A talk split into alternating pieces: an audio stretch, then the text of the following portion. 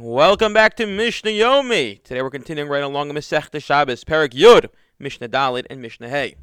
As a preface to this Mishnah, we have to discuss the concept of Maleches Machsheves. That is, when it comes to the laws of Shabbos, not only does the action have to be done, but also it has to be done with intent that the action be done. It's called a Maleches Machsheves. There has to be intent that you're doing the action. And therefore, if you do an action even if it's a it's in violation of Shabbos, but you didn't intend for that action to, to, take place. Let's say you wanted to pick a flower, not realizing the flower was attached to the floor. So even though you actually you you, you detached the flower, thinking it was only it was merely sitting on the floor, it wasn't attached, you're not liable for kotze for cutting.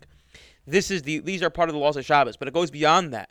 Let's say a person as we'll see in our Mishnah, intended to carry in an inferior way, and he ends up carrying, excuse me, in a in a better way, and ends up carrying it in an inferior way, one would also be exempt. Mean say as follows: Miskabel notes to the fun of a person wants to carry an item in front of them, and it's always assumed carrying things in front of you, you have more protection over it, and therefore it's it's a more it's a better way to carry and pater, and somehow it slides and ends up going behind him, which is an, inferior way. He's exempt. Why? Because at this point, it's considered it's considered malech. It's not a malech. Uh, it's not a malech that he wanted to do because he didn't want to, he didn't want to carry it behind him. It's not malechas machsheves. He didn't want to carry it behind him, and therefore he's in fact exempt.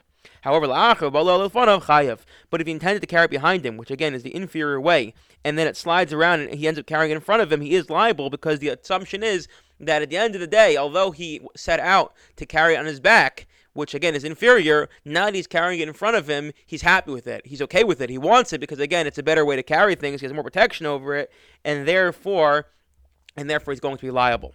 The Emes Amru, in truth, they said, says our Mishnah, that um, that um, Haisha Hachageres Besinar, if a woman wears an underskirt, which is some sort of garment worn for modesty reasons, and there's something attached to this skirt. Whether she, she, uh, whether the thing that's attached to the skirt is in front of her or behind her, she's she's going to be liable. She can lios because the woman knows that normally this underskirt turns around, and therefore even if she attaches it behind her, it's going to end up going to the front. And even if she attaches in front of her, it's going to end up going behind her. And therefore, she, however, wherever it ends up, she knows that's how it's going to be when she attaches it to this underskirt. So she's going to be liable.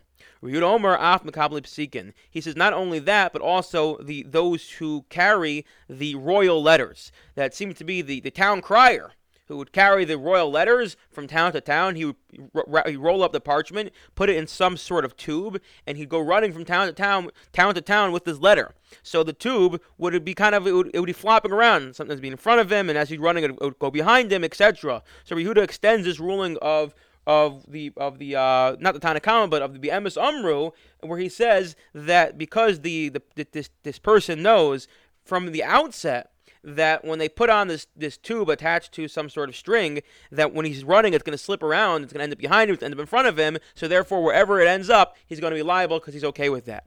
Next, says our Mishnah in uh, Mishnah 5, Mishnah Hay, that Hamotzi Kiko Shizarab Chayev. If one transfers a loaf from a bread from public do, from from a private domain to public domain, one is Chayev, one is obligated, one is one is one is liable. Okay, that we know. That is uh, the standard halacha. However, Shnayim Paturim, but if two people transfer an item that only one person needed to transfer, so then we say they're exempt. The uh, the Gemara tells us, based off the pasuk, that if two people do a malacha that only required one person, so we look at it as if not, neither of them did the malacha. Lo But what if neither of them by themselves can transfer? You have a very heavy load. I know you have a couch and it took two in order to move the couch outside. Both take it out. So therefore, chayavim. Now they're both liable because we look at it as if they both are performing the entire malacha.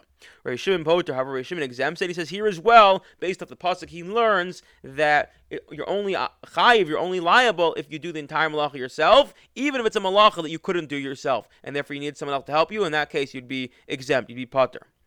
Hamotzi ochlin pachos mikashir bekli. What if one transfers a, a, amount of food, a, amount of food that's that's less than the minimum amount that one, one would be liable for if they carry it outside? They take out a one grape, let's say, but they take it out in a vessel, they take it out in a packaging. So together with the packaging, the packaging itself is significant. Says the Mishnah Potter he's exempt, exempt certainly for carrying out the food because it's less than the shear, but also exempt. And here's the chiddush, here's the novelty. He's also exempt for the vessel because we look at the vessel as tafel as secondary to the food. It's only there to carry the food, and therefore it gets subsumed under the, the food. And since the food is too small, so then we don't we ignore the food and we ignore the vessel. As a what if someone carries out a person in a bed? Pater mita. So the halach is chay no says atzmo. Because a person who's alive is constantly moving, he it's easier to carry a live person because they shift their weight around, and therefore the halacha looks at it as a live person carries himself. So even if a even if a person's being carried, the assumption is that he's in a way carrying himself, and therefore one is not liable for carrying out a person on Shabbos. Now, what if you carry out a person in the in a bed? Well, we say since the person is the more important part, the bed is becomes tafel to him. The bed becomes secondary to him, and therefore he's exempt on the person, as we know, chai knows his atzmo, but also he's exempt for the bed because again the bed is secondary to him. Shamita because the bed is secondary to the person. However, it's a mace, but mita chai. But if one carries out a corpse in a bed, then they're liable because again a, a corpse does not carry itself. The reason why chai knows his atzmo, a live person carries himself, is because he shifts his weight around, which helps which helps with the carrying. However, a corpse does not do so, and therefore one one would be liable. The chen kazai has been a mace. So too, if one carries out a, a olive's worth, a kazai from, from a dead body, the kazai has been nevela or from a dead animal, the kadoshim and hasheretz, or a lentil's volume of a one of the eight species of that of that are uh, that are tummy of the of the of the of the shiratzim. All these cases, he's chai, he's he's he's liable. Now you may be asking why? What's the chiddush here? Of course, he's liable. He's carrying, and the answer is because the reason he's carrying these things outside is just in order to remove them from his house, not because he wants to do an action, but just because he wants to remove them. And the halach is it's that when you do something but not for its intended purpose, if, for instance, the classic quintessential case is if you dig a hole because you want to um, you want the dirt not because you want the hole, so you're actually exempt. Because again, the pro- prohibition of digging a hole is because you want to have a hole in Shabbos, because you want to plant with it. But you dig it just for the dirt, so that's considered a malacha she'ena trich legufa. It's a malacha not done for its intended purpose, and one is is generally exempt from those things. So here as well, you might think that if you dig a hole, excuse me, if you remove the the um the animal, the the, the, the olive's value, um the kazayas or you remove the mace from the house, you're not doing it because you want to carry the mace. You're doing it because you want to get rid of a dead body from your house. You may think you should be exempt. Comes along our mission says you're a you're a high, you're obligate, you're liable. And what's the reason? So here's actually the interesting thing, because our Mishnah is going according to the opinion of, of Rabbi Yehuda, and Rabbi Yehuda believes that Rabbi Yehuda believes that amlacha shein legufa, amlacha not done for its intended purpose, one is chayiv.